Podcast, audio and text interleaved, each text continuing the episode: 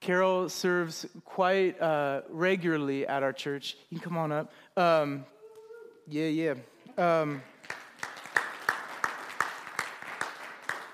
Carol, uh, Carol serves regularly and leads, helps lead our 55 Alive group, and they're always active, always doing stuff. And um, Carol had a story. I think you weren't. I don't think you were going to share it at first, and then uh, maybe Mr. Forth routed you out. I think that might have been the. Was that the way? How did that play out? Like, because I got the message from Dave. Okay, yeah. The the uh, stories have a funny way of finding their way to the top and and uh, to the light. Speaking of that, could I tell a story about yesterday? Yeah, feel free. There were, we gave out 145 numbers. And we had, um, when we came down to the end, we were one turkey short. Oh, I forgot. And one of the workers needed a turkey, so we had set one aside for her. And she decided that she would give up that turkey and give it so that last 145th family could have a turkey. And so she did, and all the people were blessed. And within two or three minutes, Dave Forth came over and he said, Sharon just texted me that they forgot another turkey in their freezer, and did they need it? So God provided exactly 145 turkeys. It was amazing.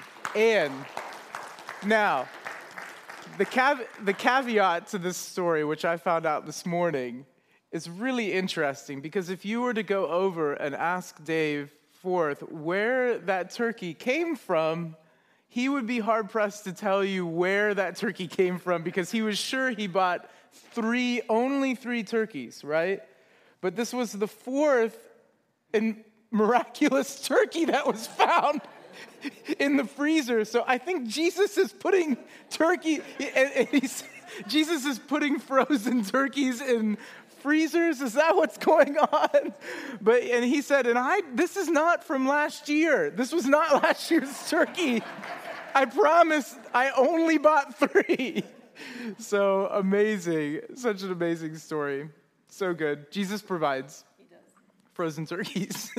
um, okay, so I heard I heard about your story that you shared, and I when I was praying this week and thinking about just you know you, you and Bill and, and your, your ministry, your service to the community, um, one, one word that just kept on coming to my mind was risk. That you guys are, um, you guys are committed to taking risk for the kingdom and saying yes. And I wondered if you could share with us, like, what, what does that look like? Because are you, are you an extroverted person normally, or what does that normally look like in, in your life? If I'm in my comfort zone, I'm extroverted, but out of it, I'm I can jump back and be a little shy sometimes. Yeah. Believe it or not. yeah. So sometimes um, we step up, and other times I find myself stepping back and not always risking, but yeah, try to. Yeah. What do you feel when you? Um, well, why don't you share the story with us? What what was going? How long ago was this? It's been a couple of months, maybe. I lose track of time. I don't know. Maybe three months. yeah. Four months. I don't know. And um, Bill and I were coming out of a doctor's appointment. We were at Southwest, and um, we were waiting for the elevator. And uh, an older European lady came up to us. Well, she came up to for the elevator. And the first thing I noticed is she had a, an old fashioned blouse on, like a cotton blouse, and she had big buttons. And she was misbuttoned, it was not aligned right. So she had missed a button, and, and it looked really funny. So um, I couldn't stop thinking about it, I was trying to decide whether to tell her that her blouse was buttoned wrong. And just then she started to, to kind of moan and cry. And um, we asked her if she was okay, and she said that um, her, she had pain in her back, and the doctors couldn't find out what was wrong with her, and that she just hurt so bad. So I'm looking at her buttons.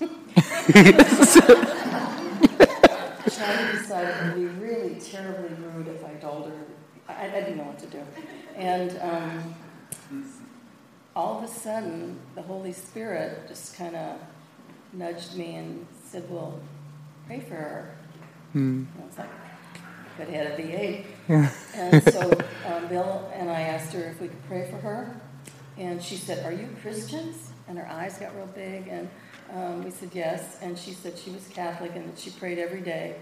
And um, so, right there by the elevator, we um, laid hands on her and we prayed for, for her back and just for peace for her. And I don't remember exactly what we said, but we prayed yeah. for healing for her. And um, I don't know if she was healed or not, if her back was healed, but she stopped crying. And we walked, we walked down with her to the exit and waited uh, for a few minutes while her son came to get her. And, um, but she was calm then. Yeah. And she was peaceful. And so I don't know if she was healed, but I know it blessed her. Mm-hmm. Because there was some, God sent someone to pray for her. And it blessed Bill and I because we were obedient to the Holy Spirit. Yeah. It's a wonderful story. And what I like about that interaction is that you you mentioned noticing like um, the buttons or whatever, and that was like really big in in the story as you were uh, typing it out and sharing it. And um, I felt like I could relate to that feeling of like, um, am I just noticing this because like you know it's obviously like it's an obvious mistake or like she, you know like she mistook um, dressing herself because she was so upset in the day and um, or is like the holy spirit like nudging me into like uh, joining his story you know coming alongside of what god is already doing in this in this woman's life and i felt like i could relate with that because there's so many situations in our day where we go about our day and we notice things about people you know like uh, whether there's people we know or strangers. And I wonder how many of those, you know, encounters are meant to be divine encounters rather than, you know, noticing that a woman misbuttoned her shirt that day. I mean, what do you what do you think about that? What what was going through your head as you're like um, was there like a wrestling of like i don't know should i say something about the button or should i say something about the holy spirit like what how does that play out how does that decision play out to like actually say yeah I'll, i'm gonna i'm gonna say yes and pray for this woman how does that happen in your head when i first saw the buttons i wasn't thinking about the holy spirit at all right it wasn't part of it i was just on her buttons and then when she started to cry, I felt so bad for her. You know, because she was obviously in pain. Mm. I was still distracted by the buttons, though. That's I, I really was. Um, I think Bill probably was too. Um, I, I, didn't pick up right away that this was a God moment. I, I didn't. I was, yeah. I was on the buttons, and I don't think I was being critical. Right. I was just noticing them because I, it was like a help. I wanted, yeah, you wanted to help. I wanted to help her, and I didn't know if it, it would be intrusive if right. I if I did that. But I mean, the Holy Spirit actually had to speak to me before I. Yeah. Got it. and what what do you think were some takeaways from that encounter with that woman? Like, how did you hear God speaking to you after after the whole situation ended? Um, what are some takeaways from that? We, we felt very blessed to have the opportunity to pray for somebody, and um, I think I shared with you that I had not been going down to healing on the streets, even though I know I'm supposed to be doing that. I haven't been going, and um, you said, "Well, God will use you somewhere else," so so He did, and I want to be more aware of things like that, so I can be watchful and yeah, because I want to step up and do the right thing. Yeah. I want to I want to do what God wants. So Yeah. just be more aware and, and to look, actually look for opportunities to pray for people. Yeah. And I think he honors that heart. I mean, I know with, with you and with you and Bill for sure. I, and don't you find like um, if there's if there's ever because I'm in those situations uh, quite a bit as well, and a lot of times you know I'm not like you, Carol. I'm like whatever. I got to go about my day, and I'm doing this. I mean, if I'm honest, you know, it's like, um, and I don't feel like God like chastising me on the after the situation has passed if I don't do anything, but I sure do feel like I've missed out on a blessing. You know, do you, is that what you find when? Absolutely. Yeah, and so it's that challenge of like saying, you know, I don't want to miss. I don't want to miss out. I want to, like you were saying, I want to do what Jesus wants me to to do and to step into, and and I just felt like that was amazing, and people people needed to be encouraged with that.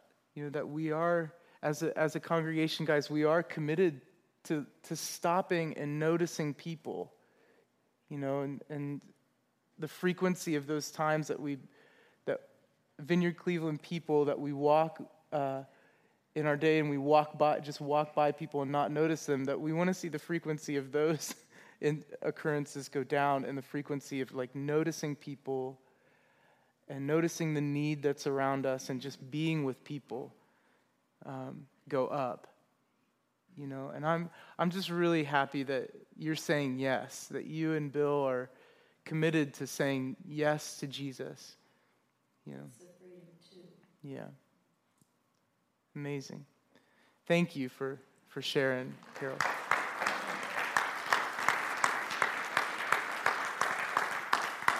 i wanted to invite brad up my friend brad havens brad uh, brad's a, a great guy I've gotten to know over the, the course of the past year and a half or so. How you doing, buddy? Um, Brad works for the world champion Cleveland Cavaliers. World champions. and, um, and is also uh, a very authentic guy who I've really gotten had the honor of getting to know. Um, we meet together in, in Tremont quite a bit and hang out, and going to be playing some guitar together, I guess is the word. So I just enjoy enjoy doing life with Brad. He's a great guy. He's an, he's an encouragement to me, um, and I know uh, it's going to be encouragement to you today as well. Um, Brad, why don't you tell us a little bit um, about the past couple of months or what, how can't really talk about the last couple months without talking about the last couple years. Um, it's, I mean, God's been working in my heart for um, a good number of years. I moved back to Cleveland about three years ago to take this job, and even before that time, God was already kind of to me in, in, some ways just about about my life and about um, just the the depth of the relationships that I had. That I that I had so many people that I knew and, and I was friendly with, but it was just really on my heart that I didn't actually know anyone. Like I, I couldn't really say that anyone that I knew anyone, or, or I guess because of that, that no one really knew me. That I just had all these shallow relationships that just weren't real. Um, so he was already working in, in, me in those ways as I moved here, and was speaking to my heart about fear and how much control fear has over me, and just how much of a struggle it is. Um, and it, it was kind of during these times that um, my wife and I were having troubles at the time. I've been married for 13 years, and, and my wife um, were having troubles, and finally she decided that she was she needed to leave, and she needed to just go and try to figure out if this marriage was something that she wanted to be a part of anymore. And so she left, and this is a year and a half ago, um, and we tried to work through it and talk, and work through it, honestly. Um, yeah. But she decided to finalize it by eight months eight months ago, and so it's been just it's just broken, just completely and utterly broken. Yeah. And God has been there because just so much of my identity was tied up in that in that relationship and, and what it was. That was who I was was a husband and and, and a, friend. And, and now all of a sudden, you know, she, she's just not there anymore. And, and, I, you know, I go to work and, and I, I have friends and I have family that have just been absolutely wonderful. But I come home and and it, it's still just me, and, and it's just been just agonizing to to find my way through that. And and it's only by the grace of God and only because of the ways that He's been working in my heart and showing me the things like fear and showing me the just ways that I depend on myself or I depend on other people to fulfill me and my life. That He's He's starting the healing process. It, it hasn't been one of those miraculous healings. I feel like my story is not a miraculous healing. It's it's a day by day sort of He's working in, in my heart and healing me and giving me hope and, and giving me a vision of something better. You know, I, I, I think about what my future could entail, and, and I have these visions, I have these things in mind that I, I think I want, but but it, then it kind of dawned on me, and I think God was speaking to me at the time that, you know, the things you want may not make you happy, and, and the things that you think are so important for all you know, there's something so much better than that. And and you need to just trust me. You need to just trust that I have better things in store for you and that I can have hope in that and whatever that entails and, and just just live that day by day. Yeah. I know as as we've been talking, I, I just feel like um, you know, your journey is just marked with the sense of increasing hope and and authenticity as well. I mean, if I want, if I shared with with folks, whenever whenever we meet, it's not it's not like this thing of like Brad like sweeping his problems underneath the rug like you see some folks do as they're going through this. And I've I've really seen you commit to. Um, one, uh, working, working this thing out and reconciling as much as you can and laying it down at Jesus' feet.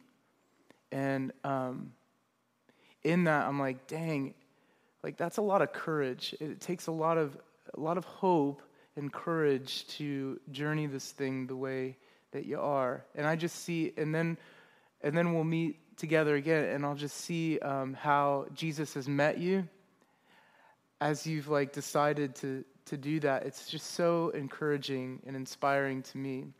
I know one one thing. Um, we we met the one time, and you were talking. You were saying, you know, it's just tough. Like at night, sometimes it's just it's just lonely, and I find myself like vegging out, watching TV or something. And I was like, man, I feel like the same way sometimes. and um, you encouraged me and so and i picked up like a new hobby at night to like tie flies on the backside of that conversation can you talk us through a little bit about about that like what what that looked like for you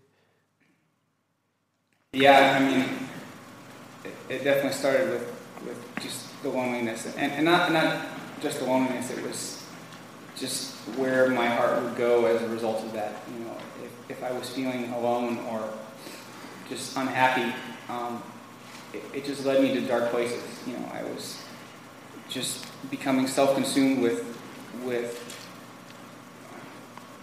the things that I felt like I needed, and the, felt, the things that I felt like I, just had to take in my own hands to make myself content, or, or, or things along those lines. It, it just led me to, to places of temptation that, that I didn't want to be and didn't ultimately make me happy. Um, and so I, I just, um, a, a, friend actually recommended a, a, book to me that, that I found so much comfort in. It's called The Cry of the Soul. And it, it talks about, mm. um, it's basically talking about emotions that we feel and how a lot of times in today's society, things like anger, things like fear are things that we're kind of taught to, they're bad things. They're things that we need to avoid.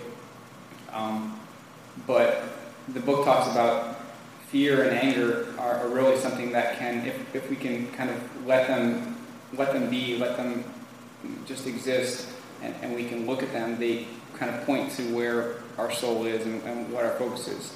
So, so things like fear, if we're feeling fear, um, that's essentially us saying, um, I don't trust God that He's going to be to take care of me in this situation. Um, and things like anger is kind of the opposite of that, where you're saying that um, I, I, don't trust that God's going to take take care of me, and so I need to take care of it myself, and I need to um, feel those things. Um, so, anyways, um, so I started trying to just to just be productive in, in my time and to, to use the skills that I have and use the talents that I have and, and the passions that I have, things like guitar and um, just just even friendships. You know, just trying to take time mm-hmm. each night to think about different friends that I have and pray for them and, and maybe just write a letter and try to be involved in their life. I, I think I think those have all been really good ways that God has helped me to. Yeah, yeah. That w- that was where I was going next. Is like. Um, you're kind of sharing with us like where where God's been in in this whole process. Where is what does community look like through through all of this process for you? Where where is where is community and other people in in the church and brothers or, or sisters um, in the faith? Like where does that play a role? Um, it, I mean, it's huge. It's it's everything. I mean, because you you can exist as a, as a sole Christian kind of by yourself, but it takes other people. It takes other people being involved in your life. It takes being vulnerable to them in order for them to be vulnerable to you and, and be able to form those real connections and and um, yeah, just just having people that can be there and can listen and can understand and, and love you despite everything that's going on and everything and, and all your brokenness is it's everything. yeah, I remember. Um, it might it might have been the first time I met you. I, do you, do you know what I'm talking about? Um, I met you. I, th- I think it might have been um, at Ben Barnhart's small group. I was going. Sarah and I were just new, and so we were going around visiting all the small groups. And um, I remember we talked about guitar amps and all of this, and I didn't really like know you. You know, we just like met. Um, and now looking back at it, I'm just like, dang, that like that that shows a lot of courage, you know, to show to show up and say at a small group when when probably like sharing this is sharing your life and what's happening in your life is probably it's not probably it's what that's what you needed but it's probably not necessarily what you wanted to do, but you committed. And, I, and looking back now that I now that we know one another, I look back at that time. I'm like, that takes a lot of courage to to show up and be vulnerable with other people. Yeah, I don't know where it came from. I, can't take credit for any of that. It's, I mean, I, I am I am not a bold person, and, and I'm not a courageous person. Um, but somehow God has given me the ability to to have that boldness and to. I mean, now anytime anybody asks me how I'm doing, I just I just share everything because it's there's no there's no filter anymore. It's it's just. I mean, it's it's who I am. It's the things I'm struggling with, and I, and I feel like God's put it on my heart to be able to share that with people and to allow people to love me and, and vice versa, and be able to love people. Yeah. So what about what about now? Like, and for for the future, where what do you feel like um, Jesus is? How how is he leading you now? Um, in you know maybe the course. Uh, we don't know what the future is going to look like, but what's Jesus saying to you now, like in these days? Definitely it's patience. It's I, am in this this in between state um, where I'm still married, but my wife has has made it perfectly clear that she's not not wanting to be here anymore. Um, but the divorce is still in process. You know, there are things in my life that, that I feel like I feel like I want, and I feel like it's something that God is calling me to as far as marriage and relationship. Um, but but I I know that I'm, I'm married and I'm, I'm committed to my vows that I made, you know, regardless of where my wife is. And so I want to stay true to those in that time. And so I, I just need to wait. I need to be patient and, and be in this time and feel these feelings and, and, and just trust that God's going to take care of me when it's His time. Yeah. Yeah. Well, I wanted I wanted to thank you, Brad. Um, Brad Brad didn't submit a story. I through prayer I sought Brad out because I felt like we we need to, there's something that we can be encouraged by through his story. You know, something of hope for for the future. Um, something of being seeking God and, and being content in unfinished things or um, unreconciled things or things that we can't make sense of or any number of things that God is in those places too. He's not just in the um, you know the miraculous healing down on uh, West 25th and Market Square Park and you know he's not he's not just with you know the offering to pray for a lady's back at the hospital but he's also in pain and Jesus is right there in suffering in the day to day, giving us hope and freedom and courage. And so I'm, I'm really grateful that Brad, I, I was like, you know, you don't, you don't have to like take, take a couple days and, and think about it. And he said, okay. And I'm really grateful that you, that you said yes, because I feel like people are going to walk away and, um, and feel encouraged for, for their future. I just want to say too this, mor- this morning, um, I've been reading my Bible story every morning, and um, I was thinking about there's a passage that talks about um, for freedom Christ has set you free. That it, that it was for freedom's sake that God made you free, not for any other reason. And I was thinking about that this morning and, and thinking about I was trying to remember where that was, and I literally turned the next page, and there it was. It, it was I felt like it was something that spoke to me this morning. Yeah, so good, and it's so encouraging too. Like um, you know, there's, there's Brad showing up yesterday carrying frozen turkeys out to people's cars. Come on, how good. It's just, it's speaking to, um, like, you, like you can, you don't have to have, that's the whole thing with following Jesus is that we don't have everything together, but we get to serve in the middle of it. I mean, just think if like Brad chose, or any, any of us chose to like get everything in order and have everything together before we said yes to Jesus, the, the kingdom wouldn't move forward ever. No one, no one would feel blessed. No one would feel served. And it's, and it's guys like Brad who say, you know, my life's not perfect. I, you know, it's far from perfect, I, but I'm saying yes to you, Jesus. I'm committed to saying yes. And, um, and whatever that looks like, whether it's showing up to, to carry frozen turkeys or going to a small group and choosing to be vulnerable with a, with a small group of people and praying for others on any number of occasions. You'll see Brad over there um, laying a hand on someone, praying encouragement for people. It's just, it's just really great. And I want to encourage you, Brad, like, um, you know, just as I do when we get together, like uh, how you you inspire me to want to follow Jesus more, you know, and and have hope for for what's to come. And I know that um, you'll continue to to walk uh, out your faith in um, in an authentic way that honors Jesus and um, and also presses into community at the same time. It's just, I have no doubt that that's going to happen because, um, because Jesus is in you and he's working in you. I'm just so grateful for who you are, man. Thank you for being willing to share. Yeah. Good man.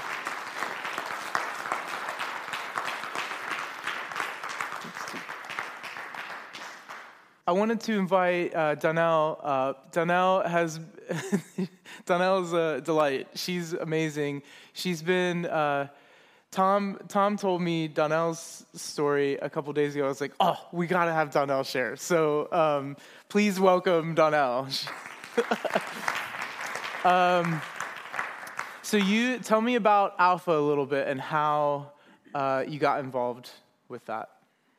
Um, well, it definitely took. Sorry, my voice is a little raspy. I've been sick lately. Um, but with Alpha, um, definitely took a little encouraging to to uh, to do that. Just like me sitting here today, took a little encouraging. So it's definitely stepping out of my comfort zone, which is which is good. Um, but uh, Alpha was like it was a great 11 weeks. So Mhm. um, it was a it was a great program to get together with people in our church and outside of our church.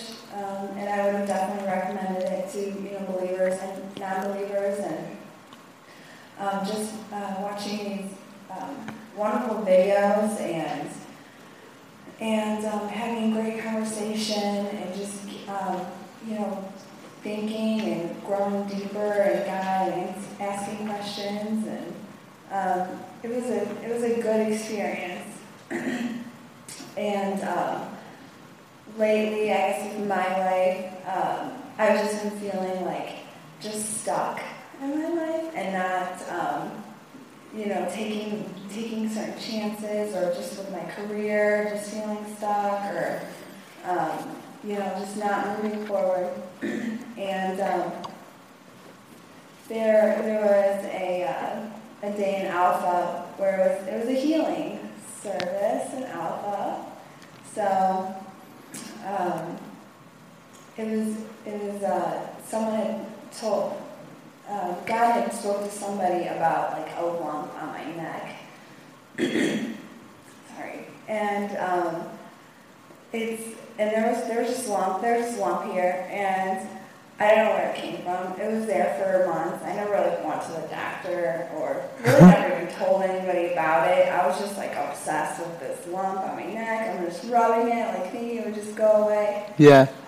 And um, so someone spoke to someone about this lump. So they started to pray for me. This was last week or the week. This is like two weeks ago, right? Yeah, two weeks ago. And so someone someone had a word that there's somebody here with a lump on their neck. Yes. Like they couldn't have known that. Right, right, because I, I didn't tell anybody, and you know, so. um, Yeah. So I, get, God was beginning to heal. I could just feel it like disappearing as I'm like still rubbing it. And it's just it's disappearing, and then they just continue to pray, and it was gone. so good.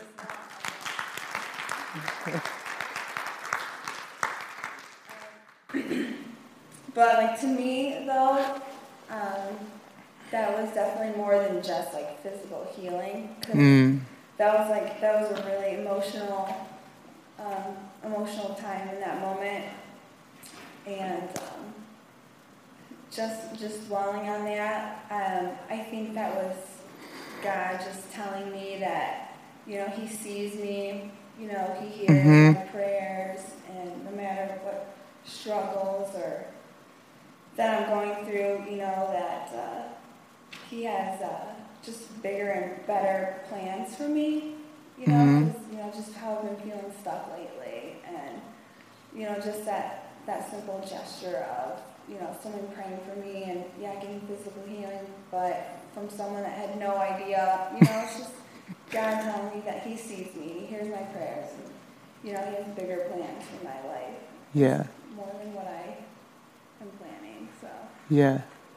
And I love that it happened in the context of com- I'm I'm always talking about community. I love it.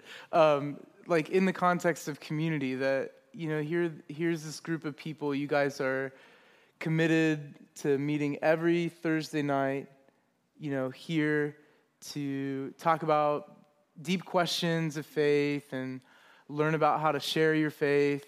And so there's this like relationship that's being formed. And then, you know, the grand finale is that Jesus like smiles on you. It's like, I love that you're part of community. And by the way, that little lump on your neck is like nothing. Like I love that. Like can you can you share sort of like what that community um, I'm trying to like what that felt like being a part of that, and and then is is that what it felt like? This sort of like crescendo kind of moment, and then like, wow, God sees me, God knows me. Like, talk us through like the community aspect of Alpha. Um, it's definitely encouraging. You know, there's just no, you know, there's no judgment when you come together with other people and, you know, you, you discuss your thoughts and your feelings with everyone else. And um, so, yeah, it's, it's definitely encouraging to, to get together. Yeah. And share those things and um, just to pray for others and healing and, um, yeah, I mean, there's, it's amazing. Yeah. And then how I mean other than the the physical part of like the lump actually disappearing, how how is how did that encounter change you? Um, did, yeah, how did, how did that encounter change you and how you view um, either faith or community or God or? Um, well, you know, it just it just makes me want to uh, grow deeper in in a relationship with with God, and uh, you know, I don't I don't have an understanding of like why things happen, why some people heal, like some people don't, but I don't know. For me, I just it just um, it just wants me to just grow closer to God because I'm so thankful for that, for that physical healing, but um, just also just thankful for just that reminder, Mm-hmm. you know, that he that he knows what I'm going through and he knows things that other people don't know, or Mm-hmm. that he's just uh, just loving and Mm-hmm. good. He's so good. I love it. It's like he knows um, he knows us and sees us in ways like you were saying, like no one else could possibly know. And he's just so good at like just the right time, you know, at just the right time, like to uh, break in to our situation, to our lives, to change us forever. It's just amazing. So thank you so much for sharing your story. Isn't that encouraging, you guys? So good. Okay, so I invited Keith uh, to come share with us. It's really amazing what God is doing in in the lives of Keith and Karen Miller. Keith and Karen are pretty great folks. Yeah, there you go, man. Um, Keith uh, is an excellent musician. Uh, remember that band you were in? It's the Beatles. You remember that time? You were in that band. That was awesome. What you did there. Um, so I, I wanted uh, Keith to share with you just you know what's been happening in in their journey recently. Um, what can you tell us about the origins of like what God is doing in your heart with refugees? Um, let's see. I want to say it was maybe a year ago, and I don't even remember how it came up, but I think someone showed like a video clip of of refugees, and it just it really wrecked me. I don't really know where it, it kind of came out of left field. Um, but as I thought about it, it's to me what is the most gripping is like when you hear refugee that term, like all of a sudden it becomes, at least in my mind, it it became like political. You know, um, kind of like evangelicals. That doesn't sort of mean evangelicals anymore. It means something with a political party. And uh, I was thinking, like, you know, kingdoms of the earth know you by a number, but God knows us by name. And just to think what it would go be like to be in a refugee camp and raising children, and you're like, you're basically in prison. You know, it's not like, oh, I don't know if it's as bad as prison. I've never been to either really, but um, just thinking of what that would be like, and I wanted to get more involved in kind of finding out how to help and how I could help. Yeah, and I know um, I remember having conversations with with you and Karen in, in those days and thinking, I don't know, as I was thinking this week, I was thinking about how your, your journey to serve sort of is parallel with your journey together as a couple and learning about learning about your identity as sons and daughters. And um, i'm like man that's really powerful. Like um, as they're rediscovering like their sonship or you know whatever they're also caring for those who are refugees a lot of times are orphans. And i, I just thought that's wonderful how god is weaving that part of your story into your ministry. Yeah i mean it, it really um, it really came out of left field for us. Um, like just weren't the, expecting to oh yeah yeah feel yeah. that way I, I mean i didn't really even know.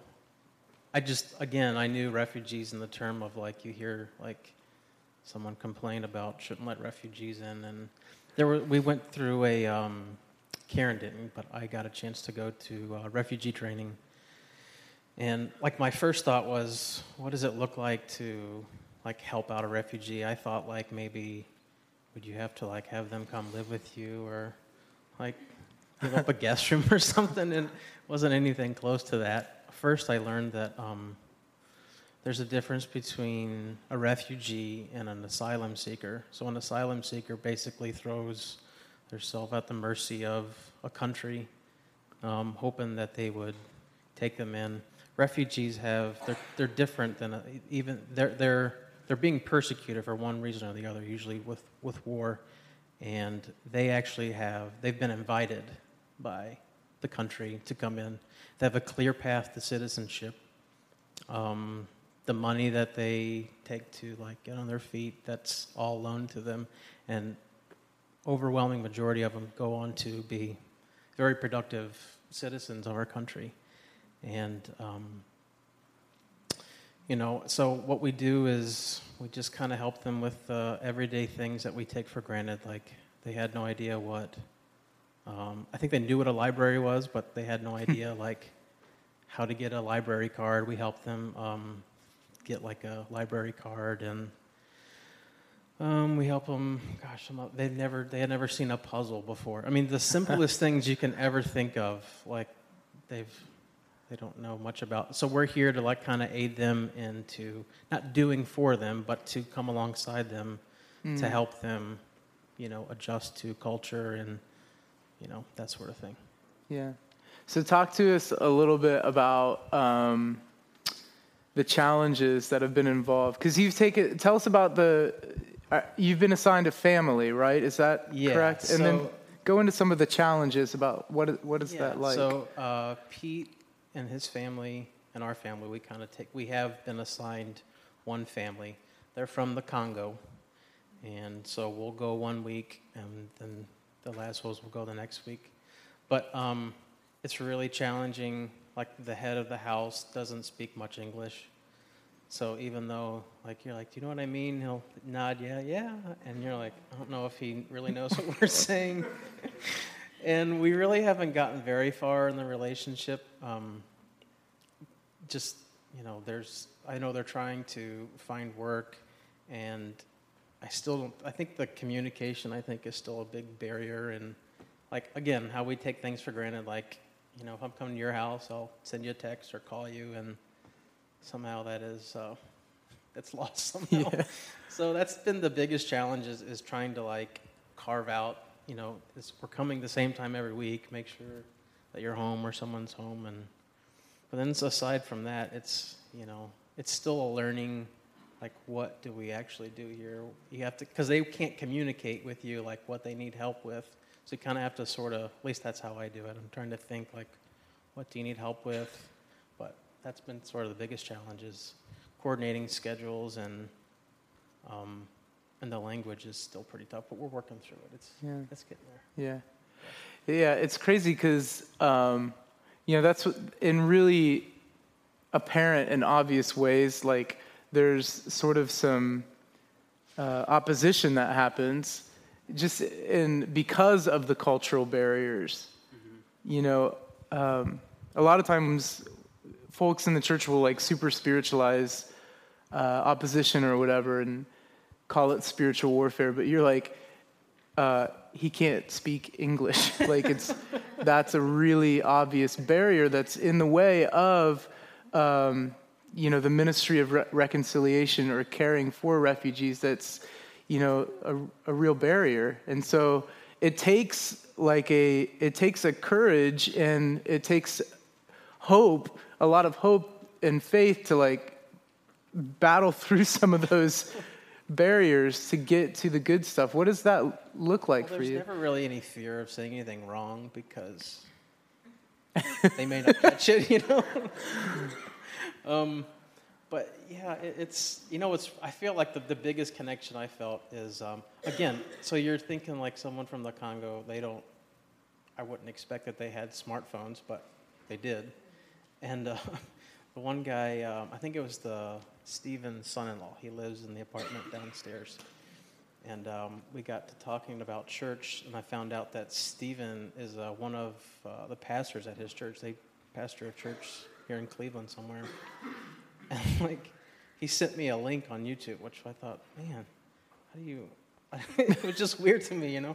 Yeah. Like, you just, I, you know, it's it's it's, it's me. You think of uh, got all these like connotations that come with it, and then wow, they have like they can send a link on YouTube. But anyway, he sent us a uh, YouTube link about it was of their um, their church service.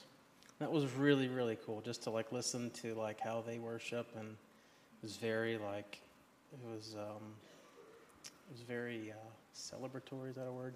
It was uh, it was pretty cool. So um, I definitely want to go check that out. But that's something like I'm hoping that we can build upon and you know relate to each other because I know uh, this guy uh, Augustine his is his son-in-law. He plays guitar at his church, which was way different than like Ah. guitar here. They're like always it's like always playing some sort of melody. It's, it's Yeah. really neat. Yeah. But um, but yeah, I'm I'm interested in exploring that. Maybe that's uh where the culture you know Mm, will mhm. collide somewhere somehow. Yeah. So where where is God in this? You know, it's like you like it's there's practical stuff like you know you're helping a dude get a library card, right? But where like what's how's God changing? How's God changing you in this? Like how how are you different in this sense? Saying yes. Well, it sounds kind of dumb, but um, like God is not just God of America. Like the same way He cares for us, He cares for those that are growing up in a refugee camp, and He's close to them just like He's close to us. And I think that for me, gets overlooked. It's easy to overlook, and that um, you know that this is this is really um, how his kingdom is coming. It's it's um, that Jesus is the one who unites us all, um, and I, I don't know. It's it's it's changing me that I'm I'm I'm more focused on what. Um, well, when you think of like Jesus' kingdom, it always feel like, and I always say like the now and the not yet, but it it seems like it can if you if you don't focus on it, it will seem like the the not yet, like more of the Uh, not yet. You know what I mhm. mean? Mm-hmm. And um, this is this is how Jesus is building his kingdom with um, the least of us, really. Mm.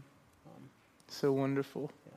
So good. Well, I'm I'm super grateful for you, Keith, and as you and Karen continue to say yes, and Pete and Lydia, as you guys say yes to God's call on on our church to care for um, who we would see as the other, or uh, for the orphan and the refugee. You know, you guys are taking literal steps towards being the literal hands and feet of Jesus. You know, you're you're saying yes and and that costs you. It costs you in time and resources and so we're I, I i'm just really grateful that you're that you're saying yes and you're you inspire you inspire me and encourage me in saying saying yes to jesus like you do so i'm really grateful for you man. Thank you for sharing your story. Yeah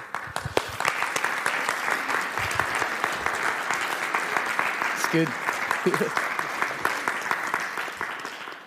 The next person I wanted to invite up, uh, she's just so super dear to, to Sarah and I. Um, she and her husband have been coming to Vineyard for years and years. And um, you and I uh, work together to support uh, their ministry together as a couple um, and prayer and uh, and as a church we we support them. But i wanted to invite mickey michelson up to share with you what god has been doing in her journey recently. So would you welcome mickey? Hello. How are you? Good how are you? Good good, good. Um, so mickey uh, it, it seems like God's always doing stuff in your life. I love it. I can't keep up with the stories. I love it. Um, but Mickey shared a story recently, and um, and I shared it with the congregation, and I'm like, well, what are we going to talk about on Sunday? Um, she's like, Well, that's old. Like, there's so much stuff that's happening. And you've already shared that. And there's so much stuff that's happening now. Like, let's share the new stuff. I'm like, Yeah. Most, the majority of time, we have to remind people that that story is too old. You, there's just no problem of that with you because you've always got these fresh stories of God's activity in your life. It's wonderful. So tell us what's happening in Sanctuary and tell us where God is, is moving right now.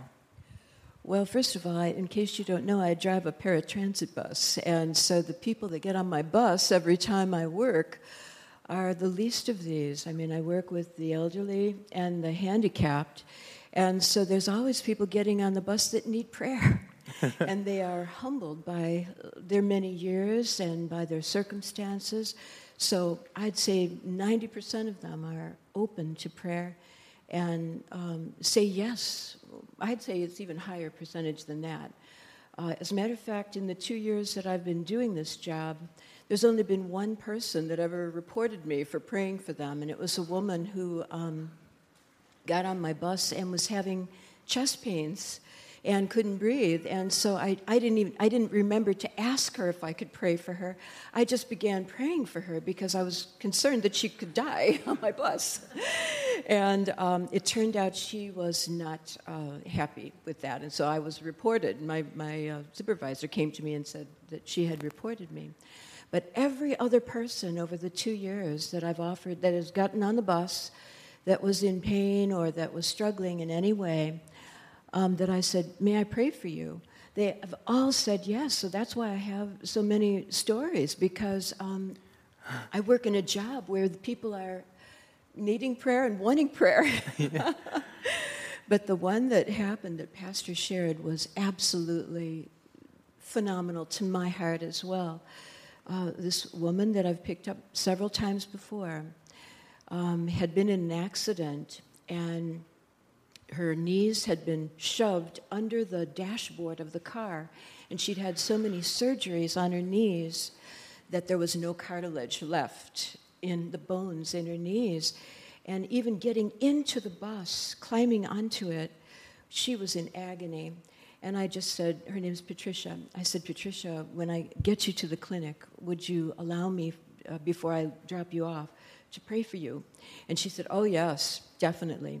So we got to the Cleveland Clinic, and um, I went around the other side of the bus and just opened the door and began commanding cartilage to form between her bones. And I would stop, like Robbie taught us, I would stop every few minutes and just say, you know, is it still a 10 or where is it? And she'd say, well, it's, it's amazing. She said, I, I can kind of lift my knee the first time. The second time, she said, the pain is down to it's, it's probably a two or three. I said, well, we're going to continue to pray until it's completely gone. So I prayed again, and she got out of the bus and was hmm? just almost doing a dance because she said the pain is completely gone. She said my bad yeah. knee now feels better uh, than than my other knee that was my good knee. so good. So I was jumping up and down outside the Cleveland Clinic just praising God because it was just so amazing what God did to create cartilage between the bones of her knee. And then, um, as far as what's going on in sanctuary, uh, Rick and I were just praising God this morning because uh, today is our 34th wedding anniversary. Hey, Thank you. happy anniversary. Oh, we're praising God. Thank you. We were just saying this morning, like that one worship song, I think it's called Chasing You, that has the lyric that says, um, about it's a wild, crazy adventure. That's what we said, Lord. We thank you this morning for the wild, crazy adventure our marriage has been for 34 years. and the thing about that, for so many years after the Lord gave us the sanctuary ministry, um, Rick felt that he wasn't really a part of it. But just this past year, I was telling Pastor Eben, we have three or four couples that have committed their, uh, themselves to one another. Two are officially engaged and have engagement rings on, and the other two are just saying that they are committed to one another. And this is what I was telling Pastor Eben. They have no paradigm for this. Yeah. The families in the Bel Air housing projects that our church has been involved in for probably 14 or 15 years are mostly matriarchies where the, it's just a single parent home and it's just one parent. So that these couples are, are committing to one another is just from our example Yeah. and teaching them that that is God's that will bring God's That's right. blessings into their lives if if they do it God's way. Yeah. So we give him all the glory. It's totally something Jesus is doing. Yeah, it's wonder. Yeah, there's like no context there for like what marriage, the way that God has intended it to be, is is, and it's just wonderful to hear. Um, another thing that's I think that's exciting um, is that Mickey and Rick are are wonderful musicians. I don't know if you guys know this or not, but um, recently God has been like moving in them to play uh, music again, um, but like not in the church. And I'm like, oh, yeah, come on.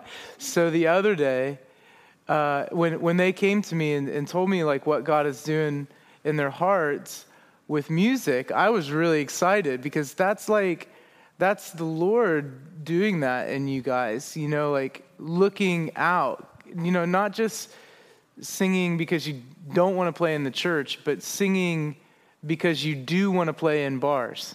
That's killer. That is like so good.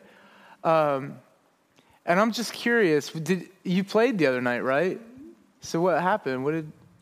Well, I was praying for because I had told I had told Pastor Eben that I heard a sermon from a pastor out in Redding, California, at Bethel, saying that she had um, she was a psychologist, but she also was an artist, and she said that uh, at the beginning of her, this ministry that the Lord gave her, she was she felt him telling her to go in the back of the church while uh, pa- the pastor was preaching and begin to paint and she said when she painted she did her art in the presence and for the glory of the whole, of the lord um, when people looked at the paintings that she produced during the sermon they were healed and so I said, Lord, I, you know I am singing for you. As a matter of fact, when I got this offer to go and, and sing this past Friday, at uh, it was in Berea, it was at Bar 107 on Front Street in Berea.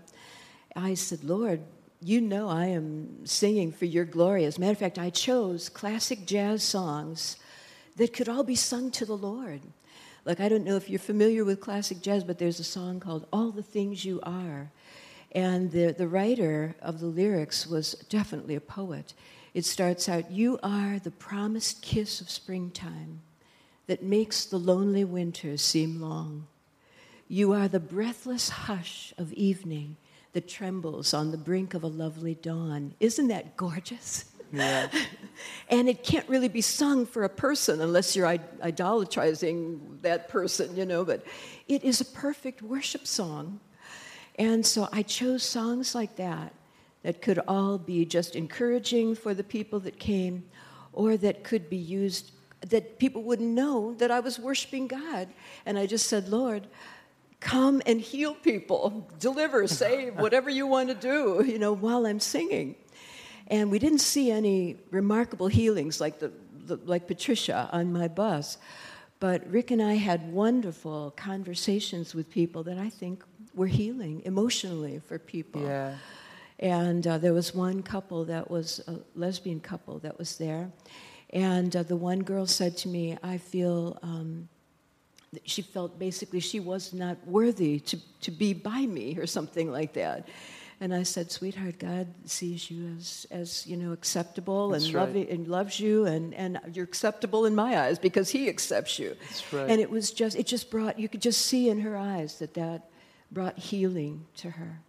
So it, it just was a wonder. It was a wonderful evening. I had a blast. I was so glad that uh, Rick could be there with me, and it just was. And they invited us back. There was so much favor on us. Uh, they invited us back. I love it. So I'm giving giving God the glory, and then I got a call.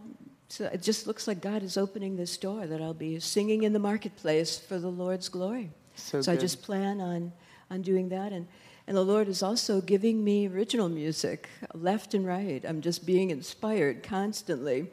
And so I'm just, I'm just very excited. Yeah, so wonderful. Uh, one, one final question before I let you go, um, if you don't mind. I, I feel like uh, as I pray for you and, and Rick, and as I was preparing this week, I just felt like the one kind of theme with you guys, like you don't ever give up. Like you guys are faithful to the thing that God has called you to be both in presence and in doing, you know, with being in that line between like being and doing and finding your place there in the kingdom and um, you know just that word of perseverance. Like what if you could share with us like some perspective of like like how do you do that? How do you not give up in serving other people? Because i would imagine that you felt like it um, quite a few times but what what perspective could you give us? Like um, you know maybe it's someone who's uh, considering giving up um, on a business or giving up on a family or giving up um, parenting or, or, or in, in ministry. What, what would you tell us? What, what could you share with us there? Well, um, basically, I've learned over the years that um, wherever you are, whatever you're going through, the answer is always Jesus. Um, every time that I was ready to give up on one ministry or another or just struggling, uh, at the beginning of our marriage, we were both so broken 34 years ago. I mean, we were just a mess, both of us. And um, I was telling the young people, even in our sanctuary, that we would never have stayed together. We would have been just another statistic mm, mm. if it hadn't been for Jesus in our hearts.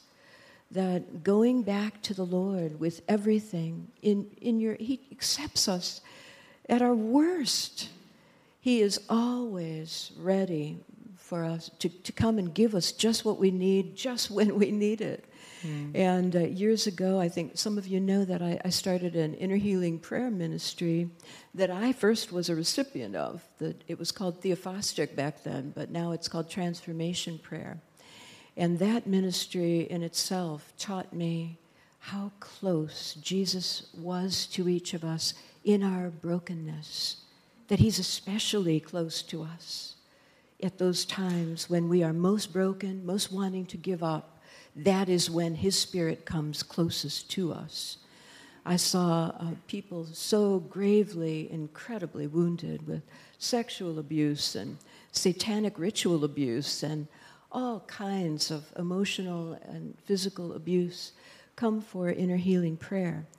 And every time, and at the beginning, I was so broken myself that it took, it, it helped to heal me. It helped to teach me that Jesus was safe because I mm-hmm. saw him come so tenderly to each person who came for prayer that it, it calmed the inner places of my brokenness. And I was able to get more healing because I saw how tenderly and graciously he met and uniquely he met each person because each of us is like a unique masterpiece to the Lord. Each one of us is like a work of art to him. And so he meets each person uniquely and gently mm-hmm. in our brokenness. And so that's the best advice I can give you. If you're struggling in your marriage, your business, in relationships, in any area of your life, take your woundedness to Jesus. Uh, in the, the ugliness of it, because we can all be ugly, can't we? Mm-hmm. we all have our ugliness and our brokenness. But just go just the way you are to Jesus and just wait on him. That's what I learned from the transformation prayer is that when I go to the Lord in my brokenness, I just say, Lord, what do you want me to know? I just poured out all this ugliness to you. What would you like me to know? There has never been, over the last 34 years, there's never been a time when I came to the Lord like that, that He hasn't spoken to me the truth that I needed to hear that set me free. Amen. There hasn't been one time. So good. Well, let me be the first of probably many who have already, but who will say today, like, I want to be like you and Rick when I grow up. That's I want to be like you and Rick. And we're grateful for who you are. Yeah. Um, we're grateful for uh, for your for your life and and your work, um, and we know that what you and Rick are, are pouring out in, in these days and continue to pour out in the future will have um, impact on generations to come. You are, yeah, praise God. And so we're, we're thankful for you and for Rick. Thanks for sharing your story, Mickey. You're so welcome. Yeah, so, so good. So, we're grateful Let's for you, You feel it? Thank cool. You. Um, I wanted to invite uh, Dave up to, to share. Are we ready? Okay. Um, Dave, yeah. He's like, yeah. Um, my friend Dave and I take walks. We like to, well, Dave's invited me in. I feel like honored that you'd invite me in. But Dave and I take walks in Rocky River Reservation, and he's got this little path that he's invited me to walk with him. And I, I feel like I learn at least five things each time I take a walk with Dave because you're just like super intelligent and really caring and thoughtful. And so I learn.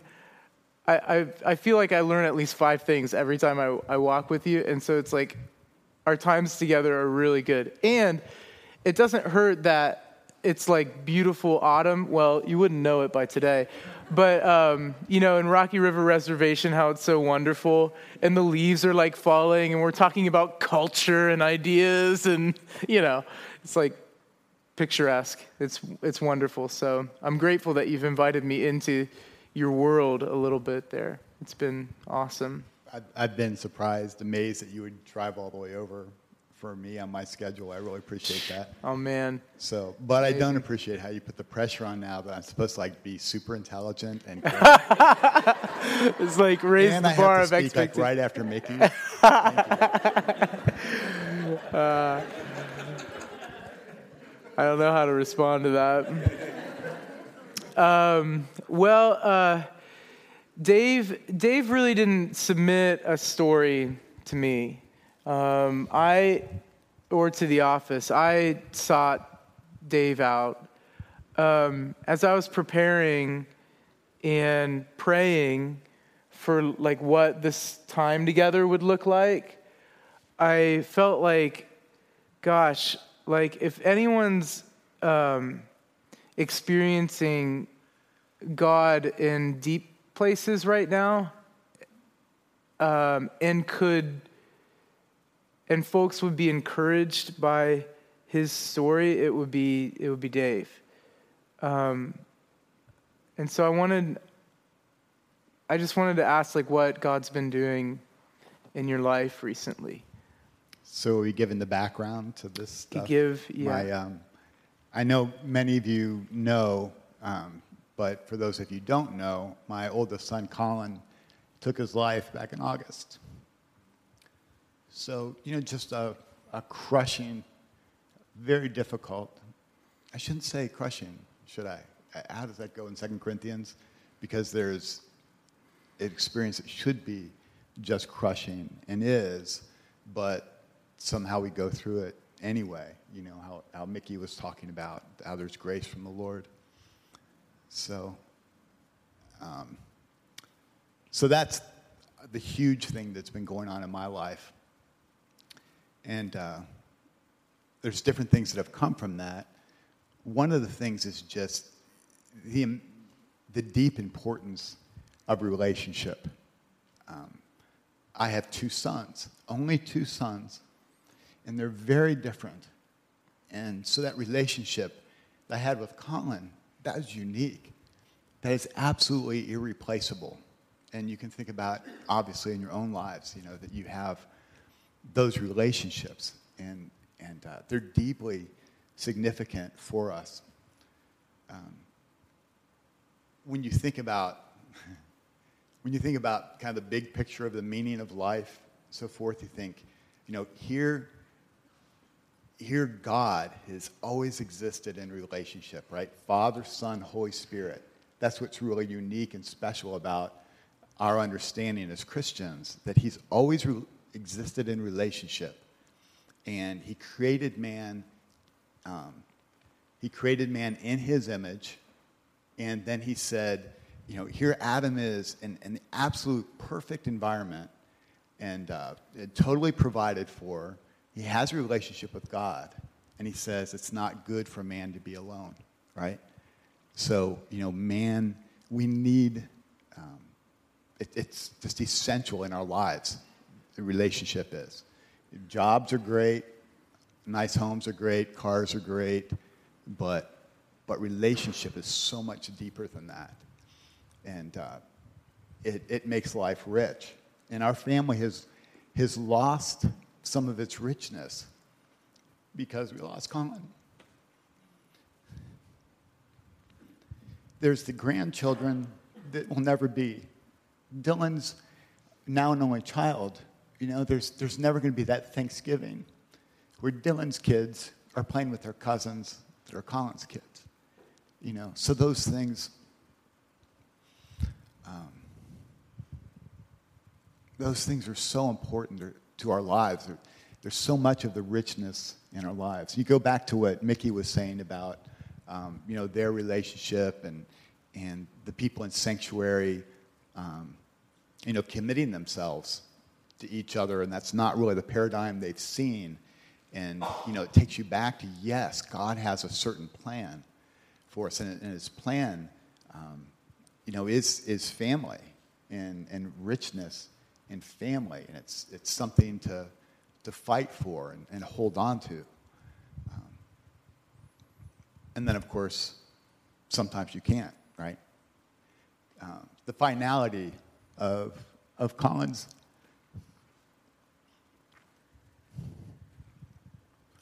the finality of him taking his, his life is just uh, irreparable you know, in terms of, of the loss that, that we feel. So I wrote this incredibly sad, depressing song, and Evan graciously played it and skillfully played it at uh, Colin's funeral. And um, if you've ever written a song, good or bad, it doesn't matter if it's yours, it goes over and, and over in your head, right? And you sing that thing. And so I would go on over and over singing this very depressing song. And God called me to write another, a new song that was quite different. And um, this is important. The new, the new song is the, the first lyrics are My precious Colin, with Jesus in heaven, he wiped away your very last tear. You were not broken, defeated, or shamed. You were drinking deeply all that we long for here. And you've been rescued by the King, you know, going into the chorus. And um, one day I had been, Marianne and Dylan and I were, were talking, and something came up that brought up with Colin, and I was just kind of losing it. And I said, I just, I got to go be alone. And I go up in the office where I spend time with the Lord. And pretty quickly into it, the Lord rebuked me. So, grieving father, right? And the Lord rebuked me. And this is really important for us. I'm, I'm, I'm so glad to feel deeply, even though some of the feelings are um, just deep pain. I'm glad to be able to feel. But what the Lord rebuked me for was the way that I was grieving. You think of the scriptures, it says we should not grieve as those who have no hope, right? And the scriptures mm-hmm. say that, that, um, that Jesus conquered sin and death. He conquered death. Colin is not there in heaven um, broken, right? Jesus really conquered death. That means that, that Colin, who is in Jesus, is experiencing life, and he experiences the fullness of life. And uh, another part that comes with that is, is the scriptures say that um, we have overcome by the blood of the Lamb, right? So, you know, in our lives, I mean, Colin, who was, who was brought to a point where he took his own life, he's overcome. That doesn't sound like an overcomer. But, but he has overcome. He's overcome because he put his faith in Jesus. And are you supposed to be asking me questions, or I'm just going to go on? Uh, no. Okay. Colin overcame. Um, the, Colin was in a church in Kent uh, called Xenos Christian Fellowship. The, the pastor there is Keith McCallum. Keith was an old leader of mine from decades ago back in Columbus. I mean, I was like, you know, my hair was brown and blondish at the time when he was my leader. And Keith called me and he said, You know, I have a message for you. Um, the devil took him out. It doesn't mean that Colin didn't make a decision, it doesn't mean God didn't allow it, but the devil took him out. And when you first hear that, you think, yeah, that's what, like, you know, that's funny. I was going to say, that's what like the Pentecostal sound like. And Keith is not at all Pentecostal. But, but as a Christian, we believe that there is opposition. We believe in the devil, right? And I'm pretty sure there's not going to be any suicide in heaven. In the kingdom of God, no suicide, right? So it's definitely a thing of the darkness. And so another thing that the Lord has just highlighted to me is that, you know, I'm, I'm glad to be able to feel deeply, and my emotions will, will take me in different places, but there, there has to be a boundary of, of the truth. Because we do have, the, the devil will take us in our emotions, and um, a couple of times I found myself where he, he's taken me to really dark places where, um, you know, that end with, you're worthless, or you should just give up. Is that the voice of God? No. So it's so important that we have these boundaries that are truth, that, Jesus conquered death, that we, all of us, every single person who is in Jesus, we overcome once we're in Jesus because we overcome by the blood of the Lamb and we'll experience yeah. fullness of life. There's one other thing that plays into that. So, in our conversations with um, between me and you know just some of the older Christians that I was around in those early early days, it would come up um, that yeah, you know sometimes I wish I could just go home now, you know, rather than and they're, they weren't talking about taking I didn't bring it. They weren't talking about taking their lives, but, but yeah, it'd be great to be in heaven, right? We have eternity to be with God in heaven. But this is the time where we need to fight, right? Darkness got a hold of Colin and, and won out in his particular situation. And like Keith would talk about how, you know, Colin was the one that that would reach out to the person in their meetings that was sitting alone, Colin to be the one to be there, you know, for that person. Well, you know, when you do something like that, you're bringing light. Colin's not there to bring light to that person anymore. God will have to raise up somebody else, or that person, you know, will, will sit there in their loneliness. Each of us in Jesus, we're, we're called to be light bearers. And we need to fight to the end to bring light to those who are in darkness.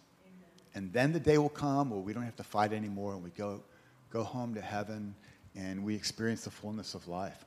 But our place now is to hold on to that truth and fight to the, I was going to say bitter end, but it's not going to be bitter, right? Fight to the sweet end when, when our, our time is done and, and we get to be with Jesus too. So good. If I could ask, I know you, you touched on it at different points, like as you were sharing, um, because I, I think like uh, the answer is like really obvious as you share. But where, you know, a lot of times we think about the movement of God, you know, and um, you know, the movement of God is like in the healed broken ankle at Market Square Park with healing on the streets, or the movement of God is like, um, you know, somebody giving their life to Jesus in the park or whatever, a stranger in the park.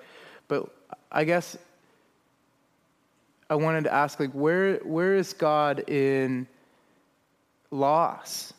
You know, where is He in in suffering? Where is He in the pain of experiencing the loss? He touched you spoke to it a little a little bit, but like where because you know like where where is he in that? Where do you go with like questions and like where is he in in the un- un- unfinished things of of life, things that are left unfinished? You know. Um, two things, just a, a simple thing. It in the first few days I, mentioned the incredibly sad song. I also wrote an incredibly sad lament. And it just all came out at once. I'm sitting there, I'm sobbing, so, and, and I'm writing, and the writing's almost illegible because I'm just sobbing so hard. I felt loved and taken care of at the very same time that I'm there sobbing.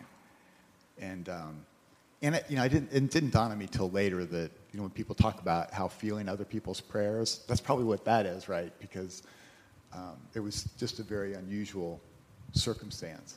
So, you know, I, I did get to experience just the closeness of the Lord in that. Um, then, when you talk about the unfinished things, and you know, there's obviously there's just questions. You know, why? Well, there's there's all the whys, right? And um, a friend of Marianne's had recommended a book to her for me, and I read not the whole thing, but it had this thing in there about um, people either fight or flight. And in this circumstance, like some people would get mad at God. I would never, I'm not that person because at the, in the end, he's always going to be right, right? I'm very clear on that, that it's not going to be his fault. He's going to be right. I'm going to be wrong. I already read the book of Job. I know how that goes. so I didn't go there, right? So, but the thing about the flight was interesting because temperamentally that would be more me, right? And so what that person would do in a situation like this, okay, I know it's not God's fault, but I'm broken and this hurts. And the tendency would be to withdraw. And um, what I'm learning to do in this, it, this doesn't end with everything being put together and all the answers being quite, mm. the questions being answered. Mm-hmm. But, but I'm making a point um, to seek God's face in it. Even without having the answer, mm. I look God in the face. I have it come up in my Outlook reminders at work, you know, every so often it says his face, so I'm sure it looked really weird to anybody, any coworker that saw it. But as a reminder, you know, that I want to live before God's face, even though I don't understand and I certainly don't like. So good. Um, you know, lots of not just Colin. I mean, I've had, you know, I could tell you other depressing stories. I've had some hard things in my life. I've had some amazing blessings, but I've also had some very hard things. And, you know, but in the midst of that, I know enough about God, the only Father that I've ever known. I know enough about Him to know that He's good. And so I'm going to seek His face and come into His presence and bring those things to Him, whether I get the answer or not. That's what I do, and that's what I do in the on taking care of things. It's good stuff. That's the good stuff right there. I know. Um, I was telling you the other day. Um, Dave, Dave's just uh, been such an encouragement to me.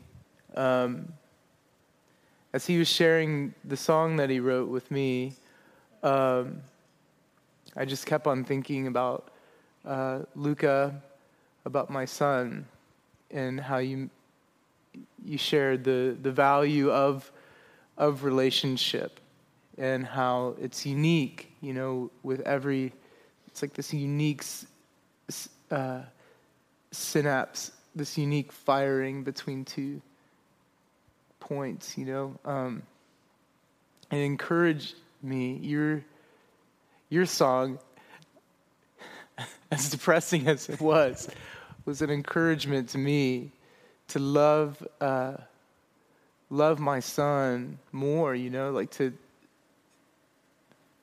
to be thoughtful of um, the value of our relationship together. I think one of the lines in your song was about picking strawberries. You know, this little thing like picking strawberries with your son becomes this um, significant marker in your life as a as a father, and so. You know, it caused me to be thoughtful about my relationship with my son, and like, what are what are the markers that I'm setting up with Luca so that um, there's like substance, you know, some, you know, in the future, and the, and that happened yesterday as Kubo was, you know, praying with Luca over that boy. It was like substance was coming forth. You know, it's like that's the good stuff, and and I love like. Um, you know, it's not about like getting an answer.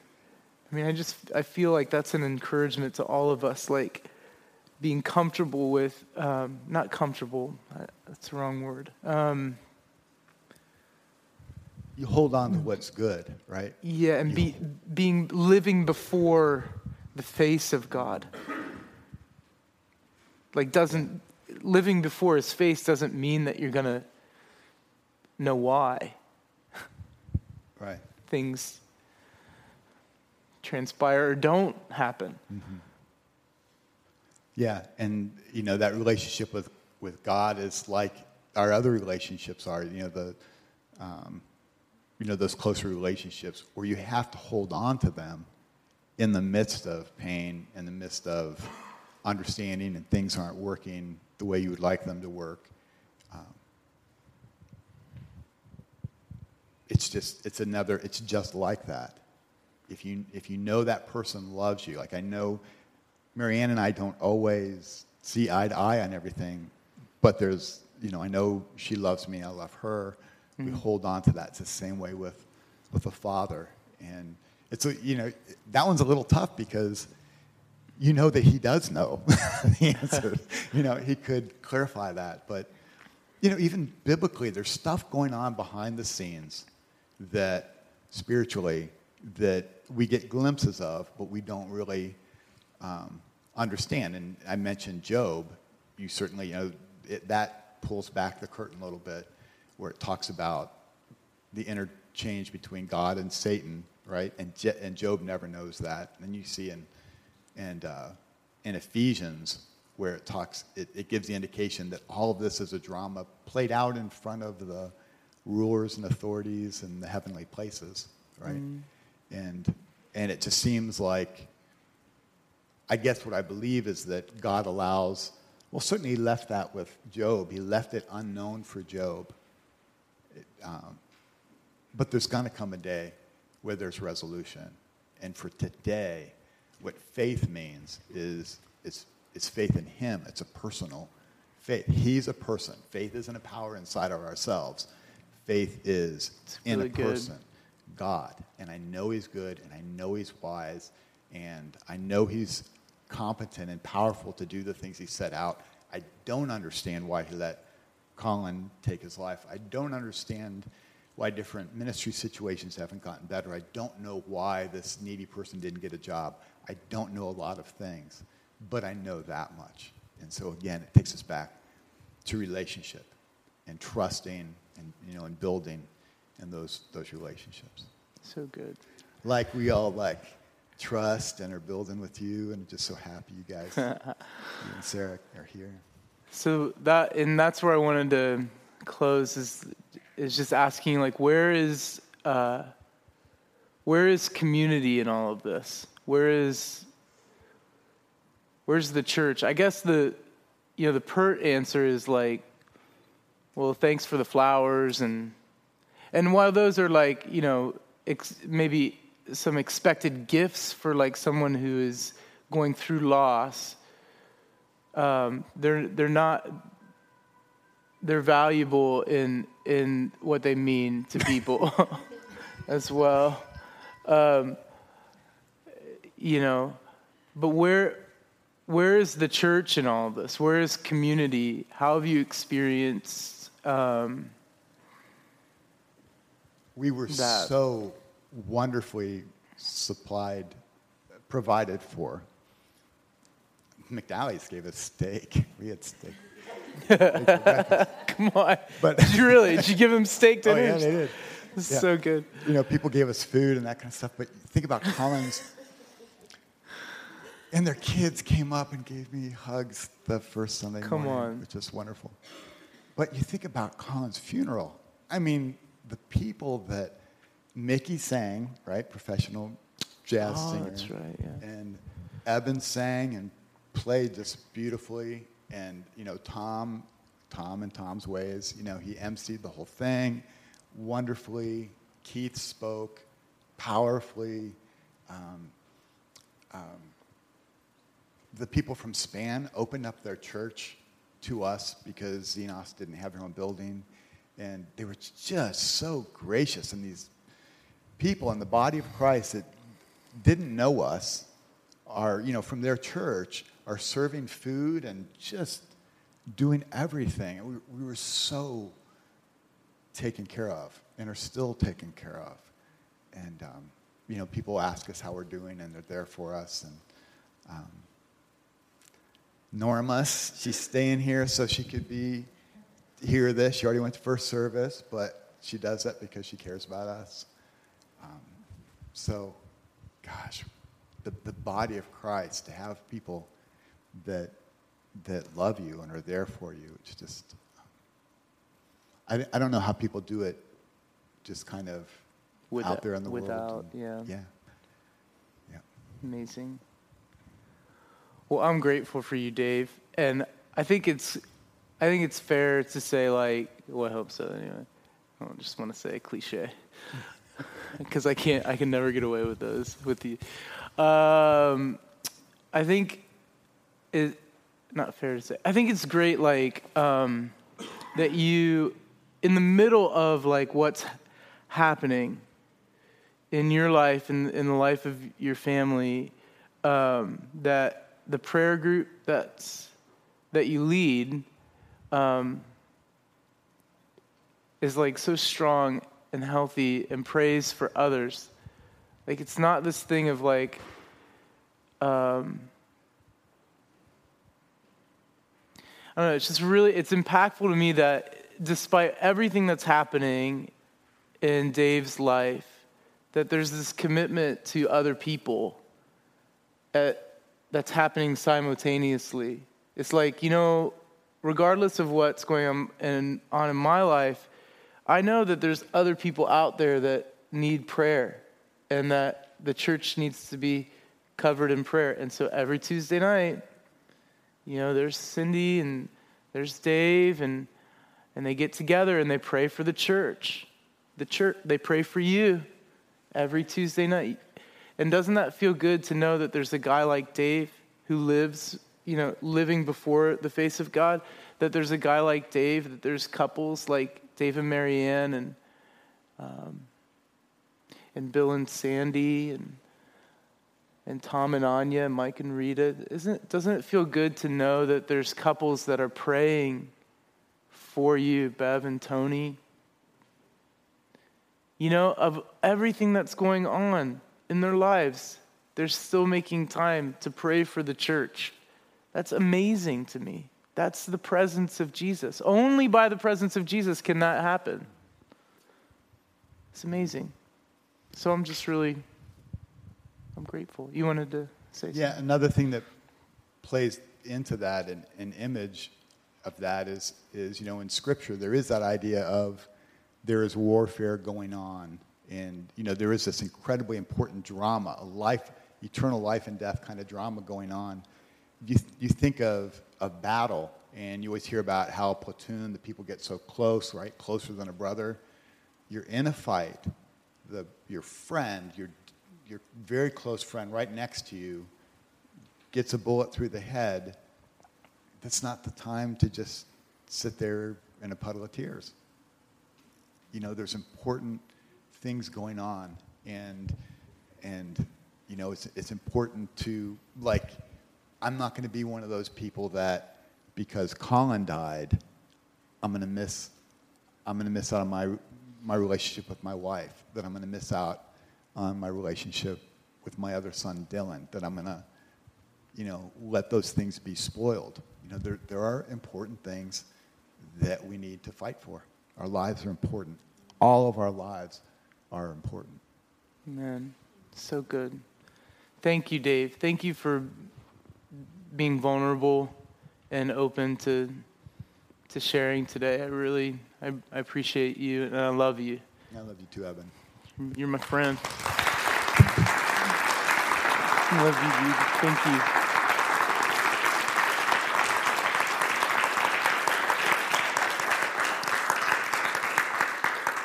you. Well, um,